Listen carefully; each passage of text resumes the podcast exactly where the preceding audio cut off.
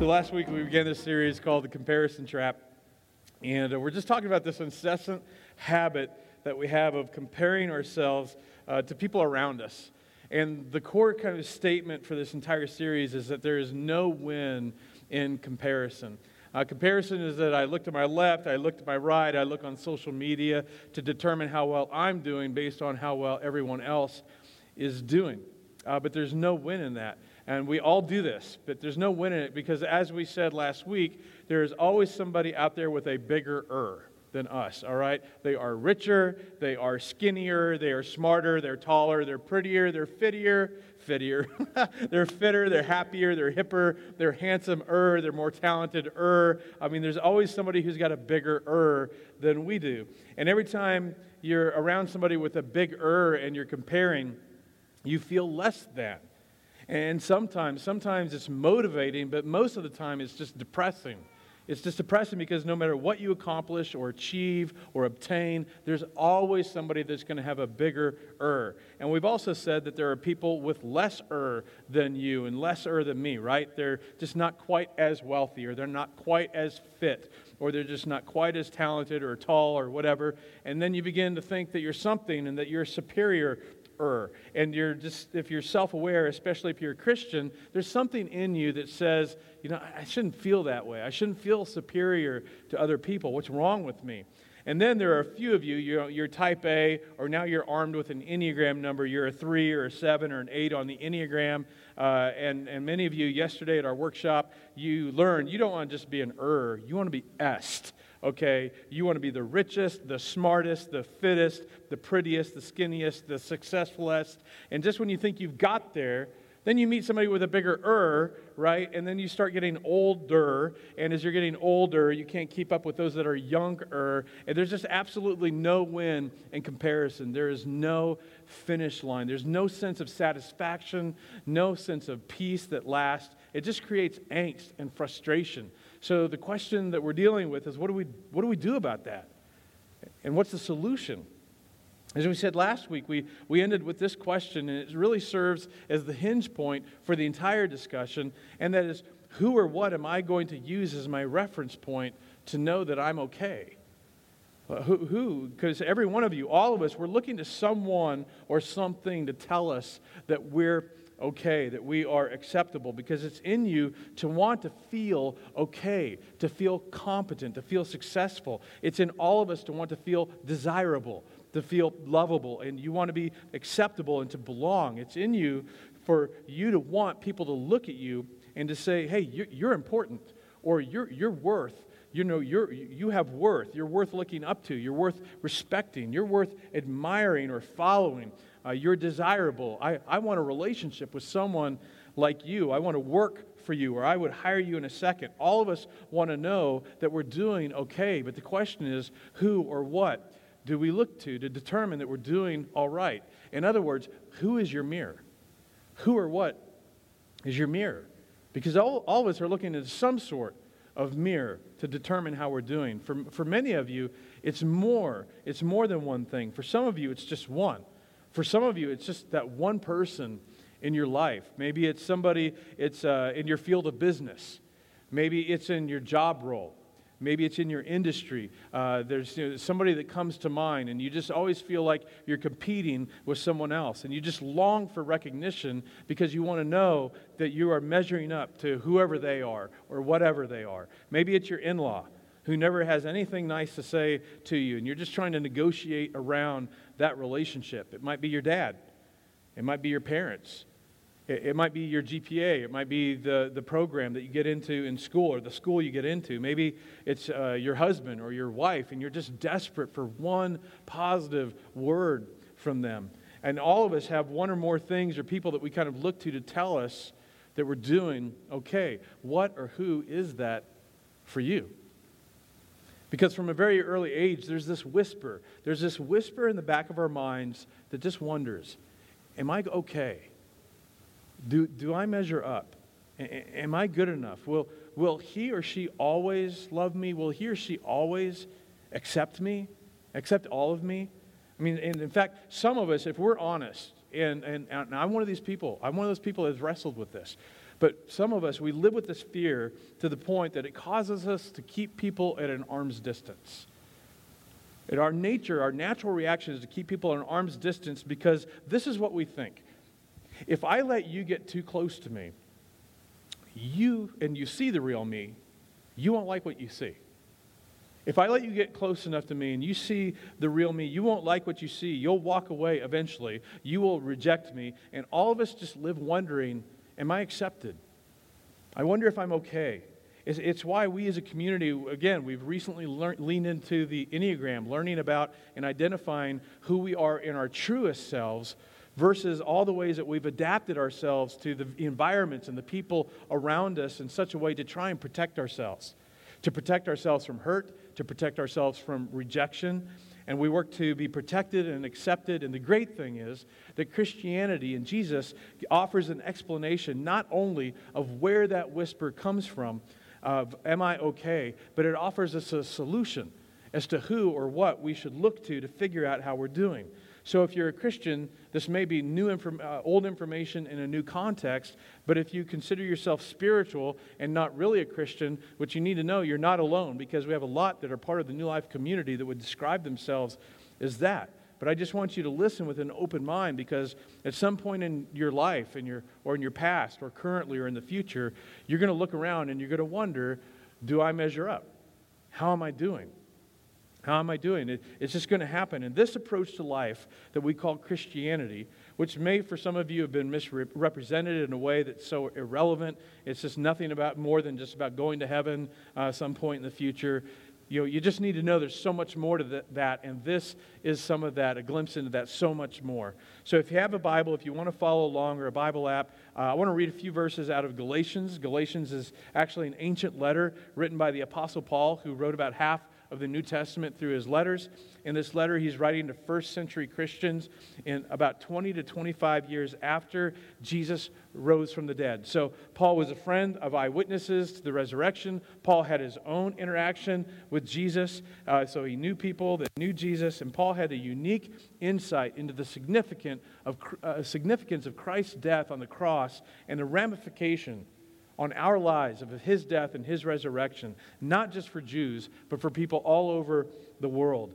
And so he speaks of that significance. And in doing so, he addresses the issue of what or who I'm to look to uh, to discover that I'm okay, to answer the question, how am I doing?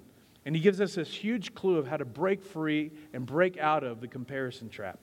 Here's what he says in Galatians 4 4 through 5. But when the set time had fully come, meaning that when God was ready, when things were just right the way he needed them to be, God sent his son, born of a woman, born under the law, to redeem those under the law. Now, what this means is when you and I were born, whether we knew it or not, whether you know it or not, you and I were born accountable to the law of God. And uh, aspects of it are revealed in the Old and in the New Testament. Uh, but even more than that, the law of God that is written on your heart. So it doesn't matter who you are, how old or young you are, single, married, Christian, agnostic. There's something in you and there's something in me that from time to time uh, we, we bump into this thing where internally we think, I ought to, or I ought not, or people should always, or men should never, or women should never. And there's this universal sense of ought that manifests itself in you and the people around you. People you've, uh, people that experience this, and maybe you've never never asked the question, like, where does that come from? Like, well, like, where does that come from? Maybe it's just because I'm American or from the West, or maybe it's because of how I was raised. But Scripture teaches that in life, eventually, you begin to realize there's this, this ought and this ought not in me, and this is a glimpse of the law of God written on your heart. And we bumped into this a little bit last week when I asked you if you've ever secretly celebrated uh, somebody else's failure. You know that there's somebody that uh, you know you hear some about some bad stuff that is happening in their life. Someone you know, maybe a former coworker, maybe a former boss, maybe a friend or a family member, maybe an ex, and or whatever. And on the outside, you're going like, oh, or in your text, like, wow, that's just so sad. But on the inside, you're just feeling a tinge of pleasure. It's kind of like, finally, finally. And then you like, whoa, where'd that come? That was that was ugly. Or maybe it's a friend of yours, and they just, they've got this perfect life and a perfect spouse with perfect kids, and their teeth are white, and their car's never dirty, and they just have these perfect lives. And one of them, you know, or somebody calls you, and they're talking about how, hey, they're, they're having a little bump in their marriage, or something up with, is up with one of their perfect kids. And again, on the phone or in the text, like, oh, that's so sad. But on the inside, you're going, finally. And you feel better about yourself because of their failure. It's like, what, what is that? Where'd that come from? It, it wasn't even a decision you made. It was just like suddenly you experienced this and it's something inside of you bubbled up. And it's like, I don't care what you believe about God. You go, ooh, that, that's kind of ugly. Like, I hope nobody ever sees that side of me. Do you know what happened? Well, something that is true of you ended up getting mirrored up against the law of God written on your heart. And you recognize that there's something in you, like, I don't like that, but it, it's in you because there's enough of the law of God in your heart and in mine that we just know there's something wrong with myself. And we just know that. That's why whenever anybody, any of us, ever say, Well, I'm just not perfect, what we are saying without realizing what we're saying is that there is, there is a perfect, and I'm not it. So we recognize that there's something wrong with us. And so there's just something not right with us. And we end up, we just, uh, uh, we defend it and we cover it up. And again, we get armed with a personality type and a label, and an Enneagram number, and go, well, I'm just an eight or a seven or a three. And it's just, it's just the way that I am. And we put makeup on and we exercise a lot and we learn to be nice and be polite. But at the end of the day, we know something's not right with me. And we try to figure out what to do about it. And here's what we do we look to the left and we look to the right, and we try to fix ourselves by comparing ourselves to other people well, if I can just be like them or be better than them. And we think if I ever have this, or if I ever do this, if I ever accomplish this, if I ever get his or her approval, if I just project myself in this way and get enough people to look at me and think well enough of me, that I'll begin to feel all right about me. And it'll fix whatever it is inside me that I, I know is broken.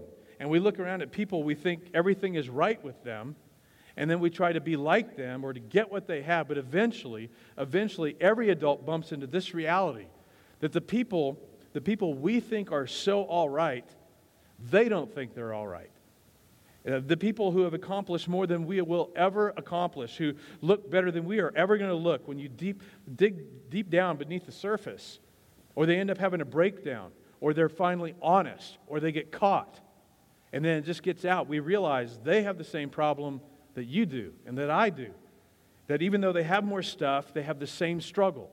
That even though they look better, they're more popular, they have all of this, they have the same struggle. And then we begin to realize this truth that no matter what you have, who you know, how popular or how famous you are, how rich you are, how well ki- your kids behave, where they go to school, how white your teeth are, it just doesn't matter. At the end of the day, every single person wonders Am I okay? If I, and if you had fill in the blank, whatever it is, if I had better kids, or I had a better husband or a better wife, if I had a husband, if I had a wife, if, if I had a better job, a better career, more fame, more position, what, whatever it is, I, I don't care. If you think, whatever, if I just had more of, you need to know, even if you got it, you would still wonder. And the Apostle Paul, he goes to the root of the problem. Because the reason no acquisition will ever be big enough, no relationship ever strong enough to erase that, is because of this thing, this, this issue. That when you and I were born, you and I were born into a broken relationship with our Creator.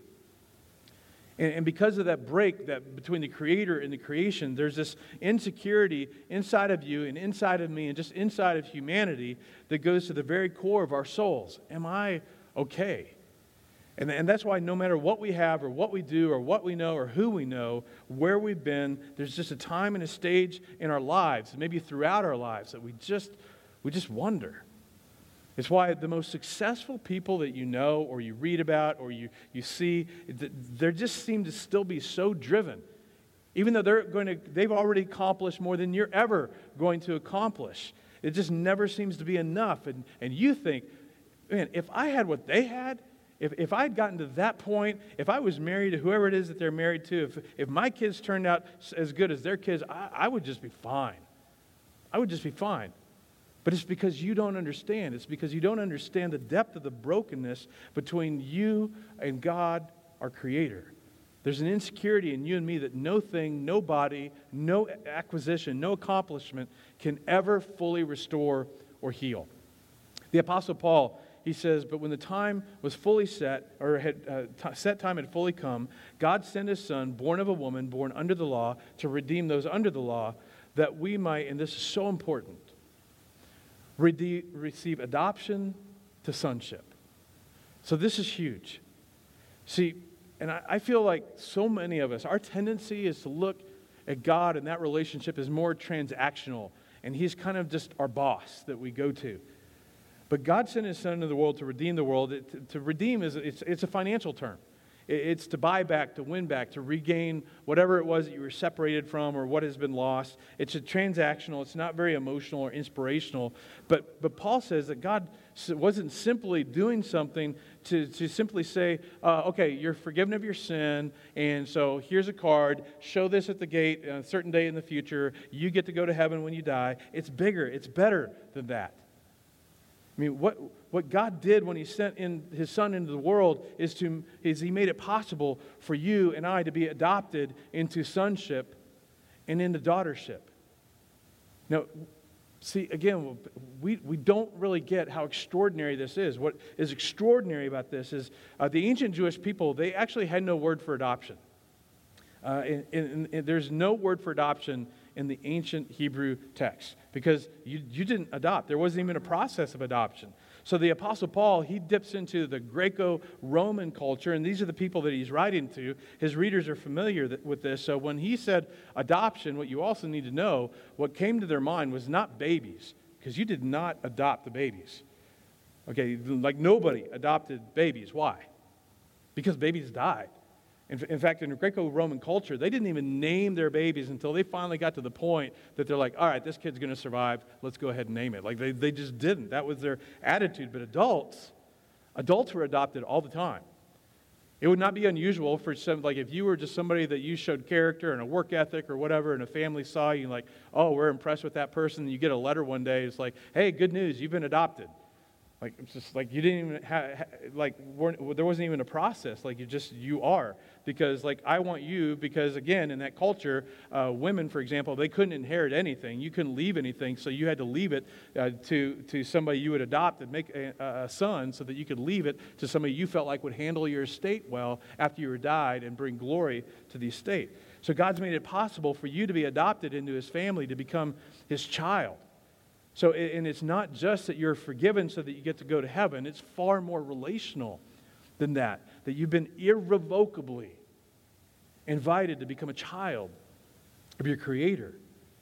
And, and, and, so, in other words, when the readers read this, when Paul wrote this, his audience read, so, so the God who knows me as an adult, okay, not some cute little cuddly pudgy baby, okay, he knows me as an adult with my sin, my junk, my failure, my, my past, that God, who knows everything good, bad, and completely ugly about me, has made it possible and wants to adopt me in spite of all that.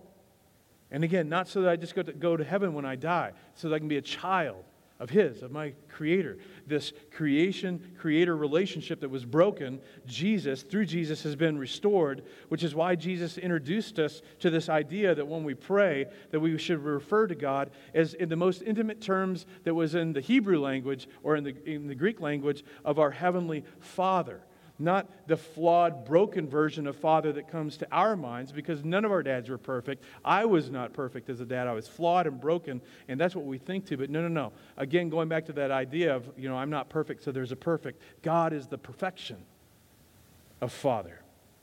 Everything good that a father should be. And then he says this because you are his sons and daughters.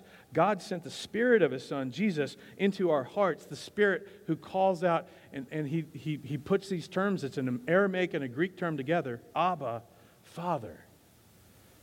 Now, see, Abba was, it's not just a 70s weird, you know, group with bell bottoms. Jesus, when he was praying in the Garden of Gethsemane, he used this little Aramaic term, Abba.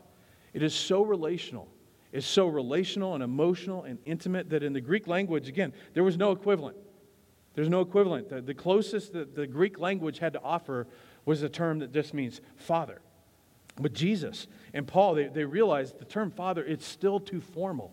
It's like, it's, it, the big joke is my third son, like anytime he, we talk or I answer the phone or whatever, like, he's like, hello, father. You know, and it's just, it's, but it's, you know, but for us it's fun, it's formal. But in this, years ago when I, when I learned what this really meant, years ago, the term actually made me really uncomfortable because it literally means dad or daddy. And for most of us, when we think of God, like, like, like it's just, it's like I, I can't reconcile. I can't think of God as my dad or my daddy. And but Paul says that's my point. That this hasn't been just some sort of transaction where you're forgiven, you get a certificate, go to heaven when you die. It's, it's better than that. It's far more personal than that. It is that you have been adopted into God's family, and God is now not just your father, but your dad. Now, just sit in that for a second. What if that idea could move from the words on a page or a screen into your head and your heart? This morning, as recent as this morning, like I, I did it. Just started my prayer. I'm out in the dark in my living room, it's quiet. Just, Dad.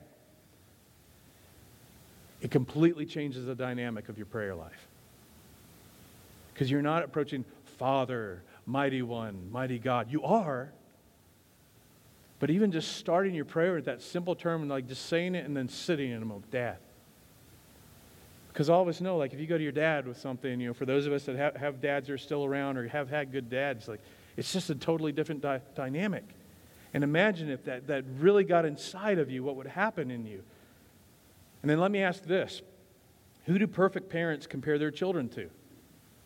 I, I, I, mean, I've seen parents that aren't perfect. We're just, none of us are, okay? But, uh, and, and, uh, but I've seen a lot of uh, imperfect parents, but I think they're pretty good parents, and, and they've got a baby, and the baby, the baby is not cute.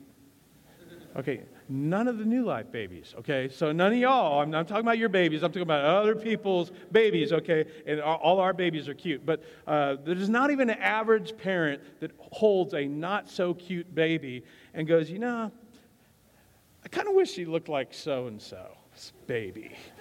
You know, I mean, our baby's cute. I guess it's all right. I mean, no, like no, nobody does that. In fact, if parents compare their kids to other kids, you don't think there's something wrong with the kid. You think there's something wrong with the parent, because no parent does that. And again, I ask the question: Who do perfect parents compare their children to? And the answer is nobody.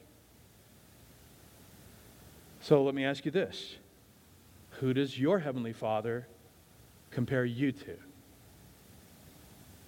Your brother? Your sister? Your coworker? Your mom? Your dad? Your friend? Me? I mean, listen, as long as Christianity is just nothing more than heaven when you die, as long as Christianity is nothing more to you to make your life better and make you better at life, which is true. I say it all the time around here. All our partner churches say it. But if, but if, all, if that's all it is, it's still keeping God, your dad, at an arm's distance, an arm's length. But what if? What if God really sent his son into the world not just to redeem you? But to set the stage and do the transactional piece that had because he ultimately wanted to adopt you. Knowing everything there was to know about you, past, present, and future. To make you a son or a daughter to the point where you could refer to him in the most intimate of terms Dad. I remember years ago, I've shared this story, and uh, I'll probably get emotional every time, but uh, witnessed my oldest son uh, when we were on a black diamond have a really, really bad ski accident uh, where he was unconscious and bleeding and going lifeless down the mountain. I thought he was dead. And then racing to get to him. And when I got to him, again, just bruise and blood, and he's unconscious. I thought he was dead. And sat there, um, got his head in my lap, and he started to come to. And here's this 13, 14 year old, you know, and you're kind of curmudgeony at that age. And the first word out of his mouth, with his eyes still closed, was Daddy. Imagine if you could grasp that's the relationship that God has invited you into. That you would be on those intimate terms with Him. What if, at whatever age, you put your faith in Christ? What if the Apostle Paul and Jesus was right? That from God's perspective, you are His son or His daughter, and He is your dad. So let me ask you this question and I know you guys are not really, most of you, not very expressive, but I just want you to answer with the two, two words out loud. Because if this ever gets to your heart, it may change everything about you and in you and around you. Who does your Heavenly Father compare you to? No one is the answer. Who does your Heavenly Father compare you to? Who does your Heavenly Father compare you to? Who? No one. So I'll ask another question. You don't have to answer it out loud, but you'll know the answer. Whose estimation of you should whose estimation of you should you believe? Yours or your heavenly dad? If you raise a son or a daughter, then you know what it's like. And I've experienced this where you just have these moments where you have just desperately thought, oh my gosh, if you could see you through my eyes. Just if you could see you the way I see you, honey, if you would quit looking at her or looking at him, uh, what a difference it would make. Just look, at, look to me. Just whose estimation of you should you use when it comes to evaluating you? Yours? The people around you? The people on television or in the movies or on every social media app who have been airbrushed and filtered and retakes and they project this per- image of how perfect and fun and carefree their life is, whose estimation of you should you embrace? Yours or your heavenly Father's? See, as long as you're looking to your left or to your right, you will never be at any, have any peace because you're never going to catch up. You're never going to get ahead with whoever it is that you're trying to catch up with. And then you get older, and then age and gravity. Just saying. It's happening. Okay, you're going to get older, you're going to fall even more behind. But what if you began? What if you began every day with when you're tempted to go, you know, I, I wish I was as smart as whoever it is, fill in the blank. I wish I was as, as, successful as, I wish I was as cute as, or as skinny as, or handsome as, or as tall as. If only, if only, if only I was whatever it is that they are that you're comparing yourself to. And if you think, if I was whatever, then I would be happy. Or for those of you that have taken the opportunity, uh, again, to dig into the personality types, like one of the things that I, I experienced yesterday, like just to be honest, like when we really dug into my particular type, like I kind of hate it. I don't like it. And I'm listening to these other types, like, oh my gosh, I wish I was more like. I wish I was more like. And see, it, like it just happens. It's just, it's just our human nature. And I wasn't alone. It just happens again. And this, this is the pull for all of us. But what if? What if we just stopped ourselves and said, no, no, there's no win in comparison? Yeah, I, I might be inspired and motivated. So, for example, I've, I've shared with our community that this, especially this past year, before I lead our church really into much of anything, I want to make sure I've got it kind of figured out and a grip on it in my own life uh, is for specifically when it deals with like social justice and racial issues. And so one of the things that I've been doing is I've been I've been meeting with leaders in Wichita. Uh, a couple I've met with a couple of black leaders here in Wichita in the last two weeks. One of them was. Uh, uh, Dr. Don, this last week, he leads TUMI and World Impact, and I'm with this guy, uh, super smart. He's got his PhD in religion, and the, but the thing was, I, I was like, like, like I, I feel like I, I love people, no matter who they are, what they're at, but, but this guy loves people. Like, it doesn't matter what your walk, your financial status, if you're a little bit crazy or sane, whatever. It's like, like you are someone that Jesus died for. And that's how I'm going to treat you. And like he, it just oozes out of him. But rather than feel threatened or less than, I'm like, I want to spend more time with him. Like I want that. To, I want him to rub off on me. Or I met with another great black leader. This he's a pastor of the Mending Place. He and his wife co-pastor here in Wichita. Just a great guy. He's like a retired sheriff. He's a black man and a pastor. Incredible perspective, like on this subject matter. And as I'm listening to him and laughing with him and and and, and just very naturally connecting, I'm listening. I'm like, oh like, this is a guy, like, I want him rubbing off on me, like these strengths. And what an amazing thing when you can get to a place where instead of feeling threatened, you actually can feel inspired and motivated. It's just a great thing. But may we all pray Heavenly Father, Dad, Daddy, Dad, help me see. Help me take my cue from you because to see me the way you see me, oh, because I think God would say, listen, you're fine. You're fine because you're mine. I, am not finished with you yet. Okay, you, in some ways, you're still kind of like a toddler, a big baby. That's the person next to you. Uh, you're like a, you know, like a young adult. There's still more to learn. I mean, there's always room to grow and improve and mature and do better. But you need to know my love isn't conditioned on any of that. I just love you. I love you just the way that you are, but I'm not going to leave you the way that you are because I love you too much because you're a child and you've got some growing to do, some development to do, some changing and maturing to do. And I'm going to help you change all of that from the inside out. But, but you need to know it doesn't matter. You're mine. You're heavenly, perfect, trustworthy. Never will I leave you. Never will I forsake you. My promise, my covenant, my devotion to you is forever. God says it doesn't matter how many times you succeed or how many times you fail or how badly. I am with you. I am for you. So you focus on me. You look right here. You look right here for your affirmation and for your approval. And I, am going to do things in you. I'm going to do things in th- through you. This isn't just about, you know, be passive and you do nothing. I mean, no, I'm your Heavenly Father. I see so much potential in you. And I put that in you. And I want to help draw that out of you. And, I, and God has a plan for your life, He has a will for your life. And the great thing about embracing this perspective is, again, you can wake up in the morning and go, Dad loves me. So today, Dad, with your help and to the best of my ability, I'm going to, I'm going to work to be in the center of your will. And then you get to lay your head on your pillow at night and go, God, to the best of my ability and with your help, I live today and will hopefully live tomorrow in the center of your will as, Dad, you love me. And I want this because you love me. Now, do in me and through me all that you want, but I'm not going to fall in the trap of comparing myself to other people around me because I belong to you and I'm okay because of that. Now, again, imagine, imagine how much peace would come to your heart and mind if that could really take root. In your heart, in your mind, your life, your relationships, if you could just grasp that, that, that God, that God doesn't compare you to anybody else. And He wants you to quit doing that as well.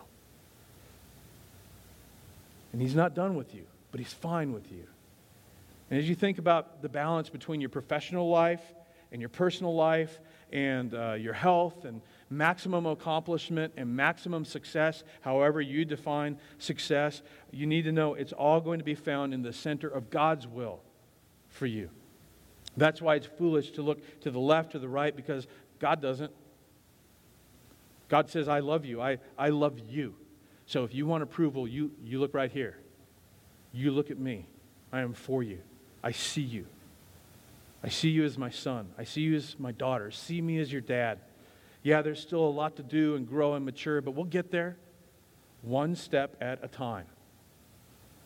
But don't make the mistake of spending the rest of your life comparing yourself to people around you. Paul would say, Jesus would say, you need to take your cue about you from the one who made you, loves you, and redeems you. The wisest guy who ever lived, other than Jesus, Solomon, said, A heart at peace gives life to the body, but envy rots the bones. In other words, as long as you're comparing yourself, it doesn't matter what you have, what you accomplish, who you know, you're going to never have peace. I remember uh, when my boys were growing up from a young age, something I would say to them often was like, hey, you know, I, I never had a brother, but if I had had a brother, I would have wanted him to be just like you. And all four of our kids are totally different personality and gifts and strengths. Or I, I would say to them, uh, you know, if, if, if I could have handpicked my son, I still would have picked you. Out of all the boys, anywhere, ever, I would have picked you. Now, did I say those things because I was such a smart dad? No, I was a dumb dad. I was just doing the best that I could, like every other dad. But I think it was a reflection, I think it was a reflection of the heart of my Heavenly Father. And we all know the extraordinary power of an earthly father's approval. Can you imagine the power of truly realizing and basking in your Heavenly Father's approval of you and quit comparing yourself to others? And people around you, what they've done and have, and where they've been, and what they've done with their lives, and where they've vacationed, and what their kids are doing, or what their husband or wife is like, or looks like, or has accomplished. And instead, every time you begin to go that direction, you catch yourself no, no, no. There's no win in comparison. And my greatest potential is found within the will of my, my Heavenly Father, my dad, the perfection of dad. And you know what you'll find? You'll find what you're looking for peace You'll find what you're looking for is you and I, our tendency is to try and outrun and outpace and out earn and, and look better and outweight loss and whatever everybody else. You find peace. Peace when you do well, peace when you fail, peace when you win, peace when you lose, peace when you make the cut, peace when you don't, peace when the scale says, way to go, peace when the scale says, you had too many tacos this week. Whatever it is, you're going to find peace. But you'll never find peace anywhere but in the eyes of your Heavenly Father, who's invited you to refer to Him as Dad, because His estimation of you is more important than everyone else's combined. So don't miss next Sunday. We're going to come back to this next week. We're going to dig in this a little bit longer, but as we end today, let me just pray for us. Father, uh, I thank you so much that we have these words of Jesus and of Paul and all the others that we can lean into. That the mirror that you've allowed us to set before us is you.